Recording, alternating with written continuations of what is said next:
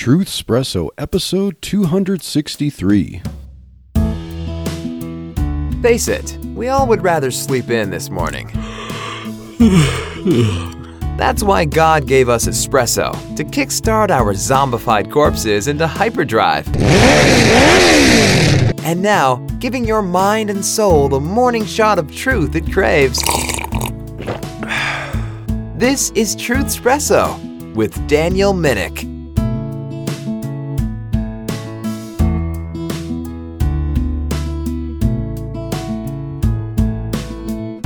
There, friends, family, foes, and of course, lurkers alike. Welcome to an episode of Truthspresso as we attempt to end our little series answering the question Who are those Nephilim anyway? And so, here to end that series and hopefully have some kind of decent resolution to this, we shall see, is my sweet, beautiful wife and co host, Chelsea. Thank you for doing this again with me, sweetheart. Yeah, I'm excited to hear this finale. I'm sure our listeners have been waiting all week to tune in and see what we conclude with this discussion we've had about who the Nephilim are. And so, if you are just tuning into this episode, you really need to rewind a few weeks and listen to the whole series of episodes on who are the Nephilim anyway and hear all the theories because, you know, why should you listen to the good part where we try to give a, our own theory without hearing what all the other theories out there say? But hey, if you want to do that, no one's going to stop you, but we highly recommend hearing the whole series. So, are you going to explain your theory or your conclusion right away, or are we going to wait a little bit until? yeah, let's see. So, what I'd like to say is that after studying and presenting three theories about the sons of God, the daughters of men, and the Nephilim, those three theories were the fallen angel theory, the Sethite theory, and the wicked rulers theory. Do I believe that we've settled the debate with some of the ideas that we might come up with here? Well, I'm going to have to say no, an emphatic no. I think getting to know this information a little bit more, it's like, hey, I have more ideas and more understanding about all these theories, but at the same time, we're going to present our best attempt to understand the scripture here and present a workable theory. Now, would I take this theory into a debate to say, this is what these verses must mean? I am so certain of this that I would be willing to debate it no. An emphatic no. So that's not a purpose with this episode. I haven't arrived. I would just like to present a Minnick theory. So, do I have any certainty, even now, after studying those theories about who the sons of God, the daughters of men, and the Nephilim are? I will say not at all. how does that saying go? Like, as clear as mud. keep researching and learning more and studying these different theories, looking at the scripture, and you feel like the more you look into it, the more questions you have. I mean, it's been really interesting to learn more about this and see how all the pieces kind of fit together or don't fit together, and learning about these different theories that are out there because I think a lot of times we hear just one theory and that's kind of what we just go along with. So, hearing that there's different thoughts out there about this helps sharpen our mind and helps us understand God's word better. So, anytime you can get into God's word and study it and try to learn more about it and understand it, that's always going to be for our good. Good advice there, sweetheart. And I would say that the Bible scholars out there I'll leave the certainty to them. And as a layperson myself, I'll stick with some uncertainty. But that's not to say that we haven't tried our best to figure out something that we want to present in this episode. And so, to present to you the Minnick theory, is, in essence, to take what we might like from these theories, what makes sense, and to try to come up with a theory that might make pieces of the other three theories work together in harmony into one workable theory. So, the fallen angel Sethite wicked ruler theory. and so I'd like to start with reading some scriptures just to see what did Jesus say about what was going on in the days of Noah and he seemed to compare it to what was going on in the time of Lot in Sodom and Gomorrah. We mentioned in the fallen angels theory that second Peter and Jude both talked about Noah and Sodom and Gomorrah and compared them to kind of come up with that theory. But I think there's something we can grasp from what Jesus says about comparing those two, maybe to start off with some assumptions there. So, Luke 17, verses 26 through 30, this is one of the gospel accounts where Jesus says, And as it was in the days of Noah, so shall it be also in the days of the Son of Man. They did eat, they drank, they married wives, they were given in marriage, until the day that Noah entered the ark, and the flood came and destroyed them all. Now, I don't see anything where he mentions angels and stuff like that here. He also then says, Likewise, also, as it was in the days of Lot, they did eat, they drank, they bought, they sold, they planted, they builded. But the same day that Lot went out of Sodom, it rained fire and brimstone from heaven and destroyed them all. Even thus shall it be in the day when the Son of Man is revealed. So Jesus is saying that at the time when he comes back, there's going to be a lot of wickedness because we know that when Jesus returns, I know the apostle Paul mentions in Second Thessalonians 1 about inflaming fire taking vengeance on those that obey not the gospel. And we also have in Second Peter 3 talking about just like the flood when Jesus comes as a thief in the night, he's bringing judgment by fire. And so Jesus saying this going to be similar wickedness when he returns as it was in the days of Noah, but then also compares that with the days of Lot. And how does he compare what was going on at that time? I mean, Jesus mentioned in the days of Noah, they married wives, they were given in marriage. He doesn't seem to mention like angels, he's talking about people. But at the time of Lot, do we have any account, any theories that people give about Nephilim or angels marrying humans and stuff at the time of Lot? I haven't seen any in the Bible, but Jesus says likewise also, so we know there's a parallel there. And what do we know about Sodom and Gomorrah? What was one of their problems? Well, just their wicked behavior with one another. And to me, it was interesting hearing you read these verses and saying how they did eat, they drank, they married, and then likewise in Lot, they did eat, they drank, they bought, sold, planted. It's kind of like they're like, okay, we're just going to be living this sinful, licentious mm. type of lifestyle and just keep going about our daily life our mm. daily routine, not even recognizing how they're drifting away from what God has told them to do. And it seems like it's almost this hardness of the sin that was going on. And almost it seems like that is kind of what impounds the wickedness. Like they were even convicted that oh, maybe we shouldn't do this and go days without with fasting and asking for forgiveness. They're like, oh no, this is the good life. This is how we're going to live. We're just going to go about our lives thinking nothing of it. And so it just seemed like there is just this change of heart and change of mind in those sinful times that he's comparing there. And what do we see nowadays?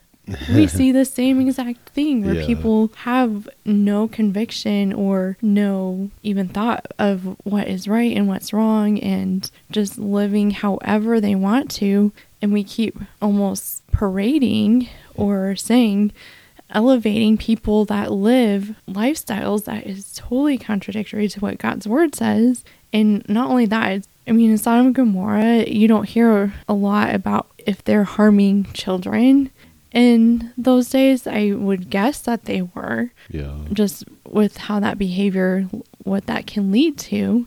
But nowadays, you see how it's even okay for children to be affected by, I don't know, a better word than licentious behavior. like, Yeah. I mean, they keep promoting this very promiscuous behavior, and it's almost like, okay, you're a hero for doing that. And it's just interesting, like, okay, eventually God is going to judge this because that's exactly what happened with Noah, exactly what happened with Lot. And it says he's going to come again and pour out vengeance again. like second peter 3 mentions okay he destroyed the old world in the flood then he's going to destroy the current world with fire you know water and then fire as i read these verses i noticed that the things that jesus listed of what was going on themselves there's nothing wrong with anything he listed you know, what's wrong with eating, drinking, getting married, and buying, selling, planting, and building? All of those things he listed, they're technically just what civilizations do, but I think he's painting a picture of people who they're not even aware that judgment's coming. They're not aware that they deserve judgment because we know that there's more things that he didn't list that's inherent there. Like, hey, you know, even though there's all this wickedness, like we know Sodom and Gomorrah had violence.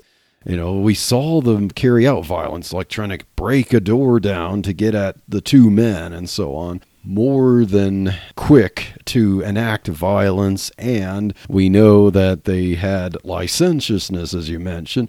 And so Jesus is paralleling also the days of Noah with the days of Lot. So we know the days of Noah was filled with violence and licentiousness. But while all that's going on, people don't think anything of that. So they're just eating and drinking and celebrating and buying and selling and planting and building, you know, as if, hey, we're just going to live every day for ourselves. It's like just a secular society that has no moral standards and no God consciousness. What we know from these two parallel civilizations, the antediluvian civilization and Sodom and Gomorrah, are a lot of violence and a lot of licentiousness. And I see that's a parallel there, so we can understand from what from Jesus's perspective on that.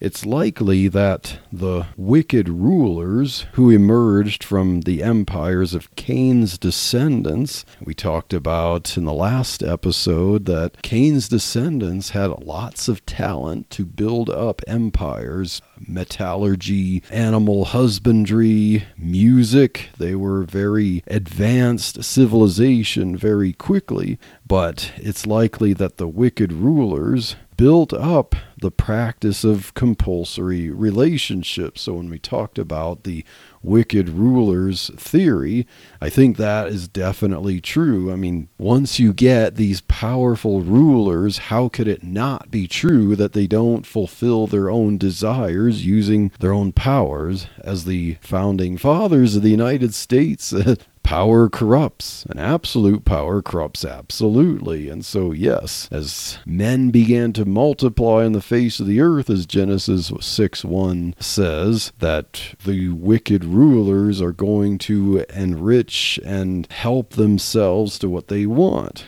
and this means that they could take any number of women at any age or status, and as we presented, even the wives of other men. So basically, any woman, there is no such thing as a virgin or married woman that wasn't available to the wicked rulers from the line of Cain. I just think of Proverbs when we talk about the wicked rulers. In Proverbs 16 18, it says, Pride goes before destruction, and a haughty spirit before a fall. And just how pride just kind of overtakes these people in leadership or as a ruler. And then that pride just begins to corrupt them. And before long, they're going to fall to their either demise or destruction or God coming in and saying, Oh, I'm going to destroy you. Because when you're so prideful and haughty and you think that basically you're God in some ways, then you don't have that room or that humility to recognize who God is. For some reason, I'm just picturing like a cup full of water. There's no room to actually get to the top and look up to who God is because you think you're at the top. Like, so that verse just kind of popped in my head when we're talking about the wicked rulers and how so many of those rulers just had one of those kind of deep rooted sins of pride. Yeah, for sure. And going back to those verses, another thing that I notice about them, when Jesus recalled the days of Noah and the days of Sodom and Gomorrah, what did he not mention there? Because what did he seem to be talking about there?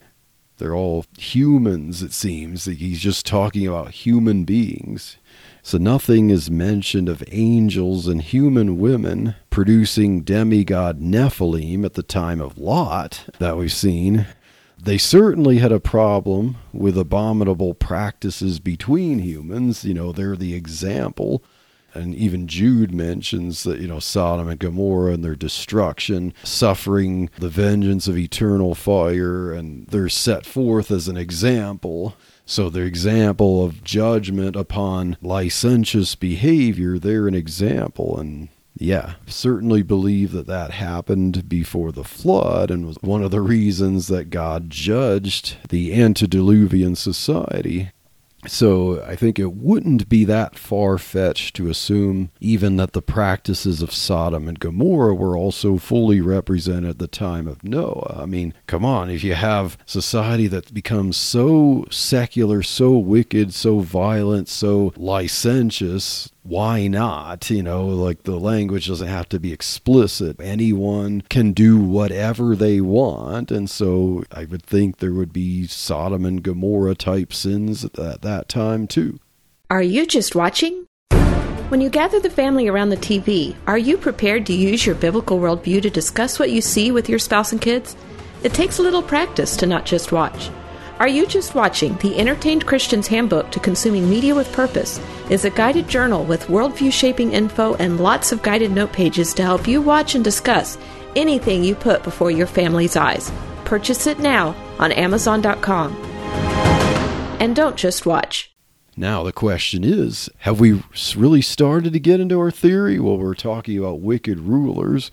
So, the sons of God and the daughters of men who could they be if we're trying to present a theory that takes from all three, or at least parts from all three of the theories? So, the sons of God, I will suggest, could either be the wicked rulers or the descendants of Seth. I think that both of those are candidates for it.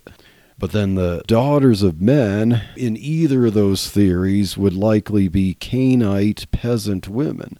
So, whatever the sons of God are, whether they're Cainite rulers or whether they're Sethite men, the daughters of men would tend to be Cainite peasant women whichever of those two theories we want to use to say for the sons of God, I think it's a given that the wicked rulers practiced what the wicked rulers theory teaches. So if the sons of God aren't referring to the wicked rulers, that doesn't discount what that theory teaches. So I think that happened no matter what.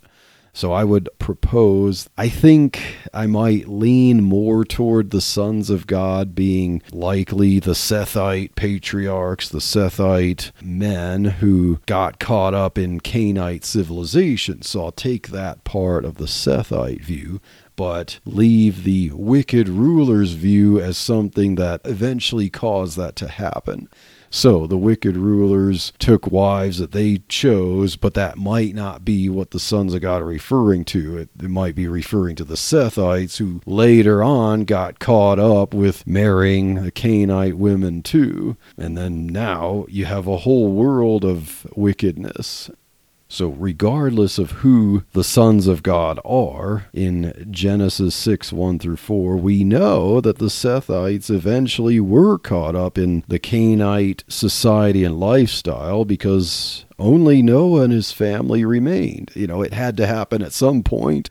So the situations of both the Sethite theory and the wicked rulers theory have to be true to some extent. So, what about the wickedness that was going on at this time? Because the standard wicked rulers theory, from what I've read, seems to pitch, you know, as we mentioned in the last episode, that God judged the world because wicked rulers built up a harem for themselves, and so God was judging them for a kind of compulsory polygamy.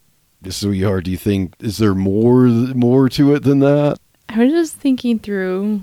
It seems like it's probably like a whole can of worms. yeah. In that, when you think about just even the Ten Commandments that we see not committing adultery, not lying, not stealing, not murdering, like not being envious, not having any other gods before God, like you see how you just go down the checklist of that and you see, okay, they're stealing other women. So they're stealing plus committing adultery. They're not honoring their father and mother if they're going against what they were brought up in, as far as, okay, only marry in this people that God told us to. And I just feel like there's so many different parts that because we only see possibly the one part of polygamy okay, yeah, that's not good to practice polygamy, but I think there's so many other things going on with that as well that you can just kind of go down that list of the Ten Commandments and see, oh, wow, yeah, they broke this and they broke this. And okay, their hearts just turned totally away from God and they're just going after this lifestyle that ignores what God has asked them to do and actually what God created us to do for our own good.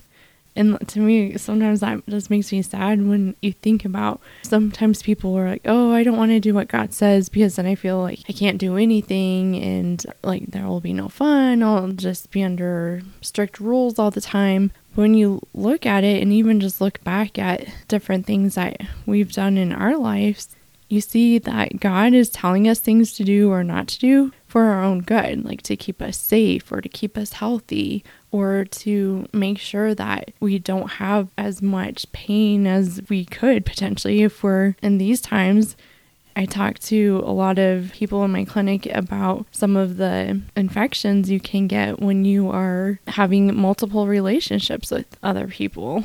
And just thinking about this, okay, God says to be with one person because that reduces your risk for having all these infections and mm-hmm. it's not to put chains on you it's for your protection.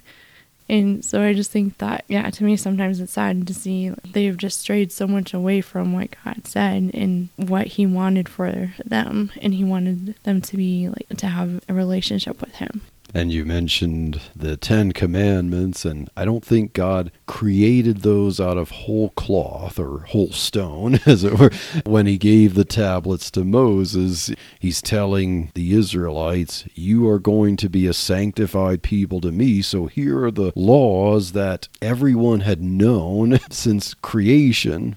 And unlike the heathen, you will not steal. Unlike the heathen, you will not commit adultery they knew that those were actual moral laws, and so God was going to say, Here it is written down, I'm going to hold you accountable for that. So I think that the pre flood world, the world at the time of Lot, and even today, we're seeing the rise of what you call anarcho tyranny. Basically, a fully secularized society where everyone does what's right in their own eyes plus wicked rulers who just rule by legal positivism and do not have any form of a consistent standard of justice. That's what it, things looked like then, and we're seeing kind of a repeat today. But we haven't really talked much about the angels theory we talked about the wicked rulers and the Sethite theory and how we can understand pieces of that during the time of Noah. But what about the angel theory? So, here's what I suggest in our theory. Perhaps the Genesis account, Genesis chapter 6, simply describes what humans were doing. And just like Jesus said, he's describing what the humans were doing. But then New Testament passages further describe the demonic influence behind the evil actions. So, just as God said, I will destroy man whom I have created, it was all human sin against humans, humans being judged for things. But we can see that there could be a role for fallen angels here, but just maybe not quite like the fallen angel theory would propose. And so, for an example of this, as I'm saying, Genesis just tells us what do you see? You see human sin here. And New Testament passages like 2 Peter 2 and Jude seem to be talking about sin that fallen angels did. Maybe an example of that could be Genesis chapter 3. It says, Now the serpent was more subtle than any beast of the field, but we don't have any background as to why this serpent could talk to Eve and tempt her to sin. Where did that come from? So Genesis 6 could be telling us what humans did, but 2nd Peter and Jude could be telling us what fallen angels were doing to influence the behavior behind the scenes. So Genesis 3 1, yeah, the serpent was more subtle. Revelation 12, verse 9 says, And the great dragon was cast out, that old serpent called the devil and Satan, which deceiveth the whole world. He was cast out into the earth, and his angels were cast out with him. So Revelation could be saying that that old serpent the devil is called the serpent because the devil used the serpent to tempt Eve. And so we just see the serpent in the story in Genesis 3 tempting Eve, but then the New Testament could be telling us, oh, what was Satan doing behind the scenes through the serpent? So, likewise, in Genesis 6, we see what were humans doing, and then the New Testament passages could be saying, okay, fallen angels were doing something, they were influencing things behind the scenes to influence humans to do what they did. I think that's like a really neat observation because when we look at some of the problems with angels materializing bodies, we don't really see that. I don't know if they have the power to actually create bodies or to transform into material beings. Yeah, we see Paul says that Satan is transformed to an angel of light, but who says that he's creating a body. He can make you see something, but he may not be creating new matter. Yeah, that's a good question. Would the power to create bodies or to transform into material beings really be something that would belong to the power of angels?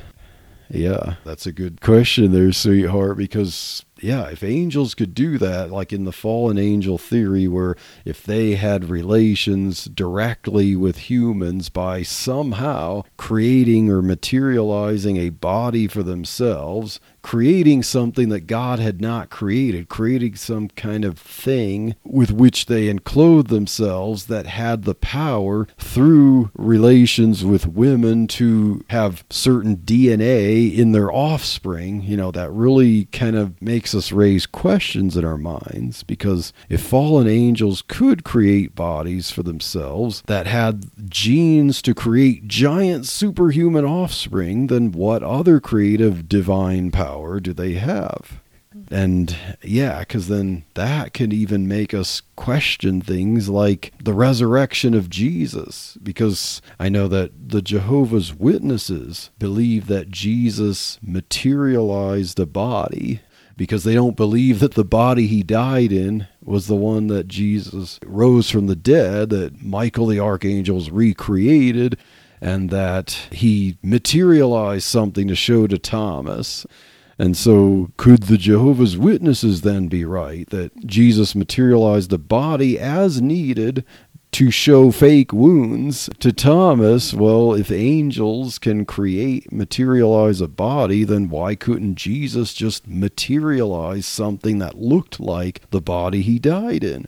We could question the resurrection if that were true. Now, I'm not saying that those who hold to the fallen angel theory actually question the resurrection. I'm just saying if that were true, we could jeopardize the integrity of the resurrection. So, do we have a better solution? Oh, yeah. So, taking some elements from the fallen angel theory, but not presenting that they directly had relations with women or materialized bodies to do so, Perhaps a better solution is demon possession, because demon possession is clearly something we see in the Bible. So, rather than the angels materializing bodies, perhaps they possessed wicked humans, or at least possessed the wicked rulers at first to influence them to engage in abominable practices. So maybe a lot of this licentiousness happened because, well, humans, they certainly can be at fault for this type of stuff, but demons can influence people to take what they might open themselves to doing and push them beyond the limits.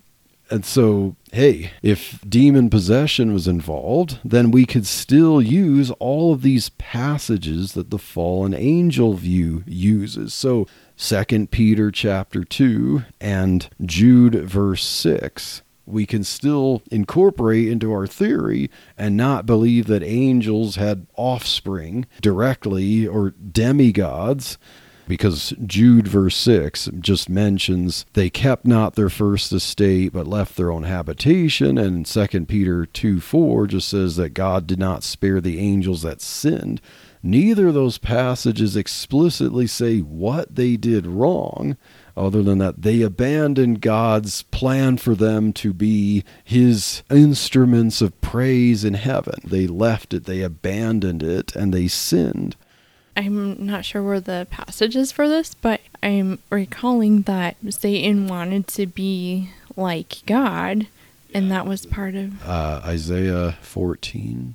Isaiah 14 and verse 12, yes. So that was part of like Satan's fall that he wanted to be like God. And then you see with these fallen angels, if they're influencing men because they're trying to be like, hey, you can be like God, you know, become powerful and these rulers and it just seems like there's kind of that tendency to still try and pursue that first sin of trying to be like God, oh, trying to oh, yes. be the all powerful, and even using men who are weak towards wanting to be powerful. and yeah, because as we see from the whole of Scripture, well, the serpent tempted Eve, and you know, it seems that Satan possessed or influenced the serpent to do it. What did he tell Eve? You will be like gods, knowing good and evil. So the fallen angels wanted to go above God, and so when God casts them to earth, then hey, what's their first trick? The first couple let's try to tempt them to want what we wanted. And then, okay, you have the fall, but then you have the lines of Cain and Seth, and they work with the line of Cain, making him violent and licentious, and they become powerful and wealthy, and hey, give them lust for power to be like gods and to rebel against God. That's what the demons want. The Christian Podcast Community is a cohesive group of like minded Christian podcasters proclaiming the truths of Christ, truths of Christ with expertise and passion in the areas of theology, church history, Christian living, evangelism, apologetics, parenting, homeschooling sermons, and much, much more. So check us out at ChristianPodcastCommunity.org. ChristianPodcastCommunity.org. One stop for all your favorite Christian podcasts.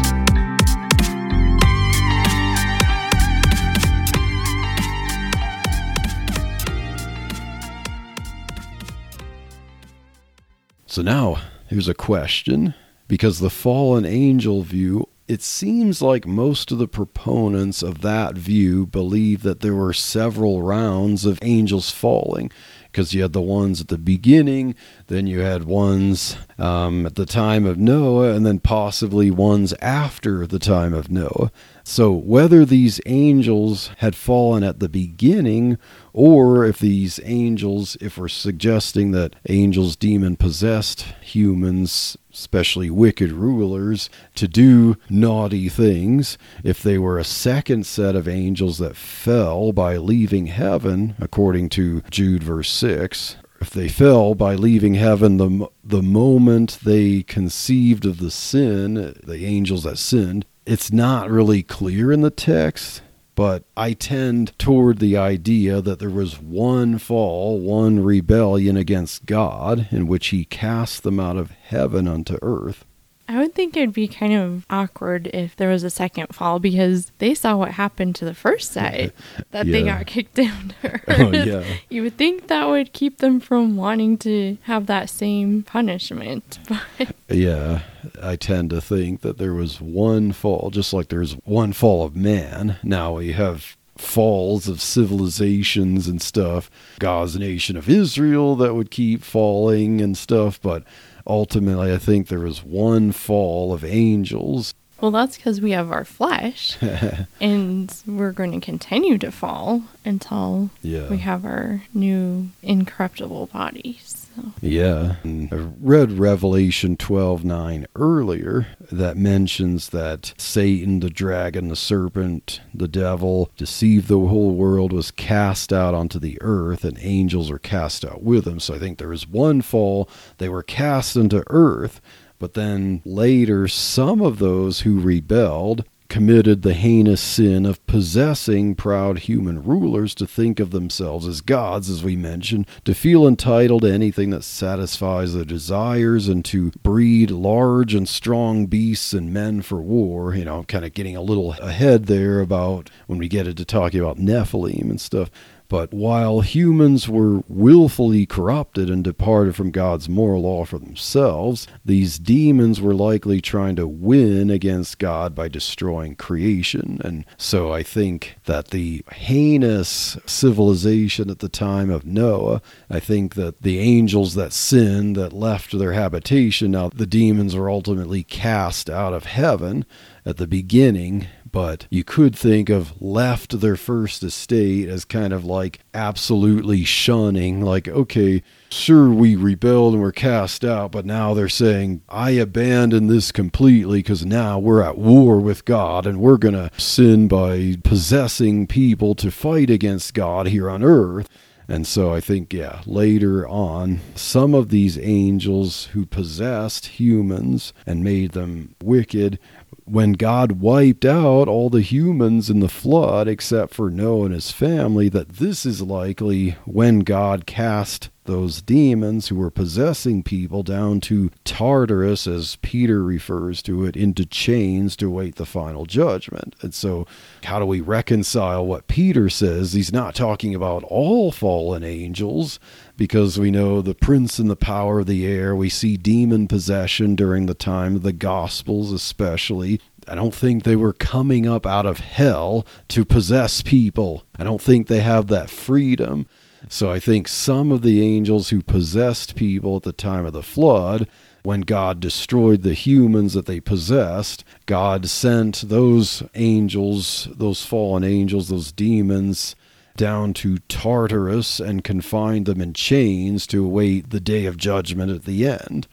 And then other ones who weren't involved in that are the ones that currently go around and they'll possess people today. And we have an example in Matthew eight twenty nine where there were demons that it says, And behold, they cried out, saying, What have we to do with thee, Jesus, thou Son of God? Art thou come hither to torment us before the time? So they know that their judgment is sealed at the day of judgment, but when they see Jesus, they're like freaking out and they're probably thinking, Are you going to send us to Tartarus and confine us to chains of darkness until the day of judgment? Are you going to torment us before the time? Because they certainly were since they were possessing people, everyone that possesses people right now, God didn't spare the angels that sinned at the time of Noah, but God is kind of sparing the ones today, you know, letting them possess people without immediately confining them to Tartarus. But they know that He could, they deserve that.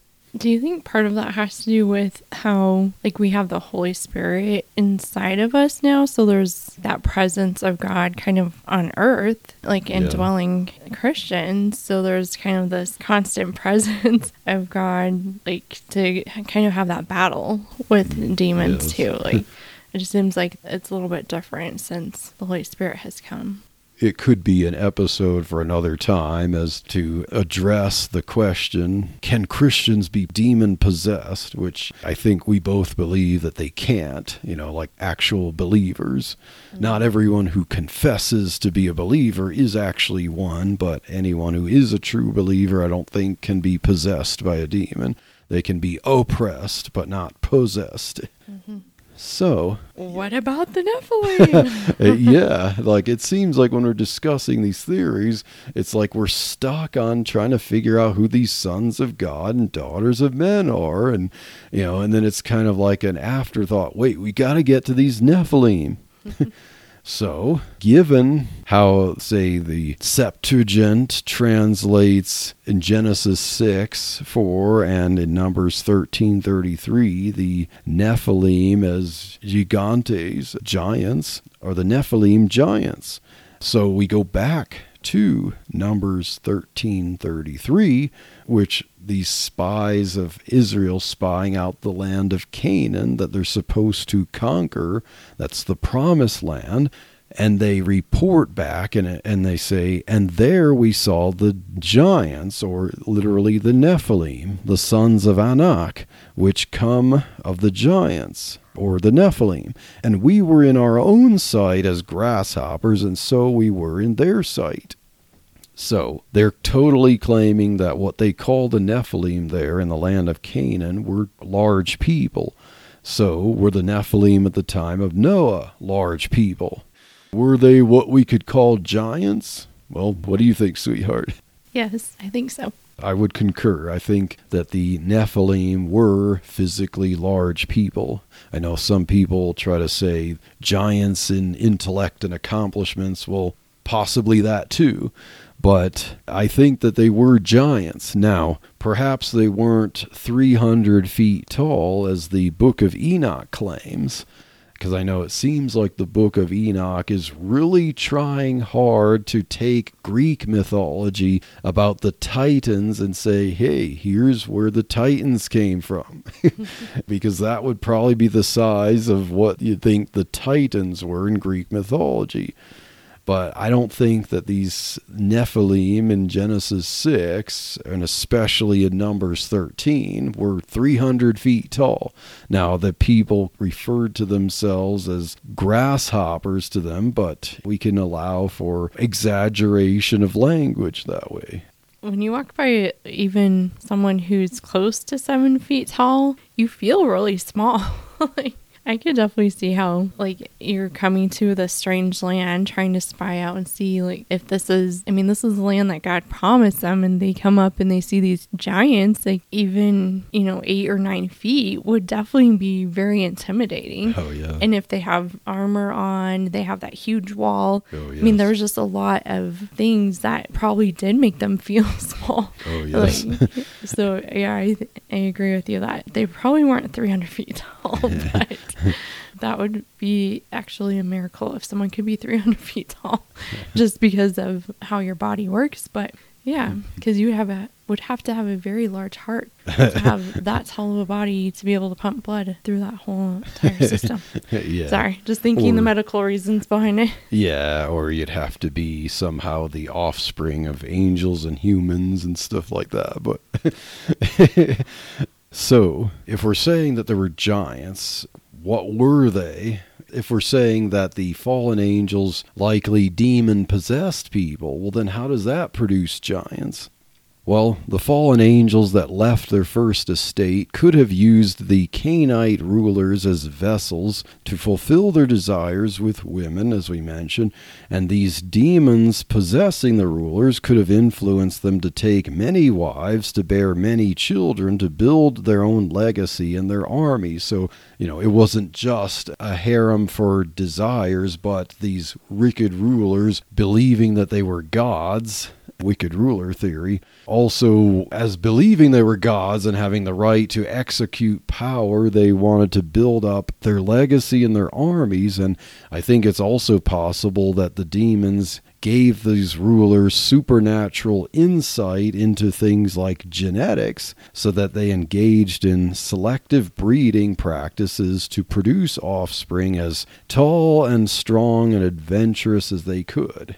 So they were really trying to expand their power and they'll take any women that they chose, but they'd also try to select the most beautiful and even the tallest ones they want. And then of their sons, they would prefer the taller, stronger ones to be the ones who would inherit stuff and get the women that they would want for them and stuff to produce tall sons and mighty sons and so on like that. So as far as the genetics that they had at the time, these wicked rulers through demon possession could have produced some pretty tall people, possibly Goliath sized.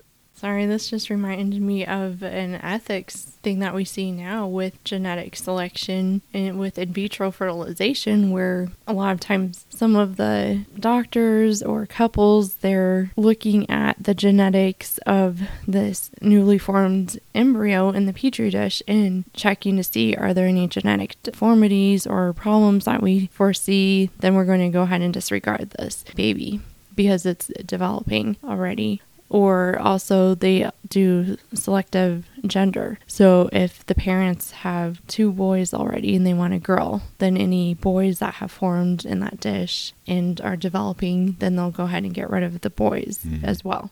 So you see that that selective disregarding human life is something that we see today too and it's just on a different scale because we have more technology and things as well but it's something that just infiltrates our society because of our evil wickedness. And we think that we have power to do that, power to have control over the blessing and the miracle of the life that God's given us.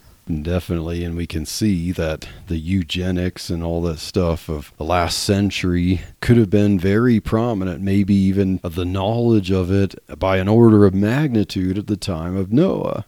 So, yeah, it's not far fetched to realize that they could have had some very tall, strong people just by that, with having many wives and many children. I speak to parents all the time who come up to me and they see what's happening, but they don't know what to do. And I just want to stand up and say, You can do this. Here is a solution. This is Yvette Hampton, host of the Schoolhouse Rocked podcast. Join us each week for a new episode as we offer encouragement and resources on biblical discipleship from popular speakers and authors, as well as parents just like you and me. Find out more at schoolhouserocked.com or listen anywhere you find your favorite podcast. So, what about the Nephilim of Numbers 13? Because, hey, if the Nephilim were at Genesis 6, what about what the spies called Nephilim in Numbers 13:33? So we have a few possibilities to get to quickly. And one of the possibilities is that whatever the fallen angels did in Genesis 6 before the flood, other fallen angels could have done after the flood. And I see that E.W. Bullinger took this view and he says, quote, these came from a second eruption of fallen angels, and he uses after that as proof. So Genesis 6 mentions the Nephilim were on the earth in those days, and also after that. And so Bullinger took the view that other fallen angels after the flood intermarried and produced more Nephilim, and that's what the spies saw. Another possibility is that some of Noah's descendants after the flood became aware of some of the breeding and training practices of the rulers before the flood and revived the equivalent of the Nephilim. So it's kind of taking from our theory there about how they produced kind of taller Goliath sized people and that they recovered that knowledge and produced them sweetheart. What's another uh, possibility for the Nephilim in Numbers 13? Yeah, so another possibility could be that the spies who gave the report may have exaggerated about what they saw because they were afraid of the warrior might of the Anakim. And kind of like we were talking about earlier, that if they're trying to seek out this land and all of a sudden they see, wait, there's warriors here, there's a huge wall here. We feel like we're so tiny compared to all of what they have. And we've been wandering in the wilderness and we have nothing. Like they probably did feel really small. So that could have been part of it that it was a little mm. exaggerated. So, like, they could have exaggerated the size of these people and by calling them Nephilim, like these are these Nephilim that you've heard about in the legends. we saw them. And then uh, finally, a possibility is that since the Anakim were really tall, as the, the Bible talks about, the spies called them Nephilim because they reminded them of the stories of the Nephilim from before the flood. So it's just because the spy says, and we saw the Nephilim, the sons of Anak were the Nephilim. That doesn't mean that these were literally Nephilim, but they were similar to the Nephilim in Genesis 6. These people reminded them of Nephilim, but they weren't actually Nephilim as the fallen angel, the second round of fallen angels doing the same thing for which others were confined to Tartarus for did it yet again and produced more actual Nephilim. Like maybe these were they just called them Nephilim because they reminded them of so there's a website called Precept Austin, headed by a guy named Bruce Hurt. In his Numbers chapter 13 commentary, he says, quote, Reference to Nephilim does not mean that these giants survived the flood. The Israelites had surely heard about the Nephilim that lived before the flood, and they identified these giants with them, unquote. And so, yeah, I saw other people say it's kind of like referring to someone as like a boogeyman or something like that. They were Nephilim, you know, like they remind you of the Nephilim you read about, like, ooh, really scary people. They're Nephilim, they're mm-hmm. giant. So that's our theory that we're going to stick with, that we propose that the realities of the society, the wicked rulers, and the Sethite view were both true at that time. I think they have to be to some extent, regardless of what the sons of God refers to directly. Wicked rulers abuse people, the Sethites intermarried with Cainites, and then fallen angels could have been involved by means of demon possession. And they produced what we call the Nephilim, who actually were physically large, but not 300 feet tall, but they were like Goliath by means of demonic knowledge of genetics and stuff like that. So I think it's a plausible te- theory. What do you think, sweetheart? yes. Thank you for doing all this study and research to put this together because I think it makes a lot of sense. And with all that said, I would say, is the debate settled on this issue? Far from it. Even with all this, I cannot be dogmatic about it. I merely present this for your study and entertainment and, and enlightenment, and hope that this episode and these series of episodes were a good study through Genesis 6, who are the sons of God, who are the Nephilim. And so we hope that you will continue to stay tuned for more episodes of Truthspresso. And God bless.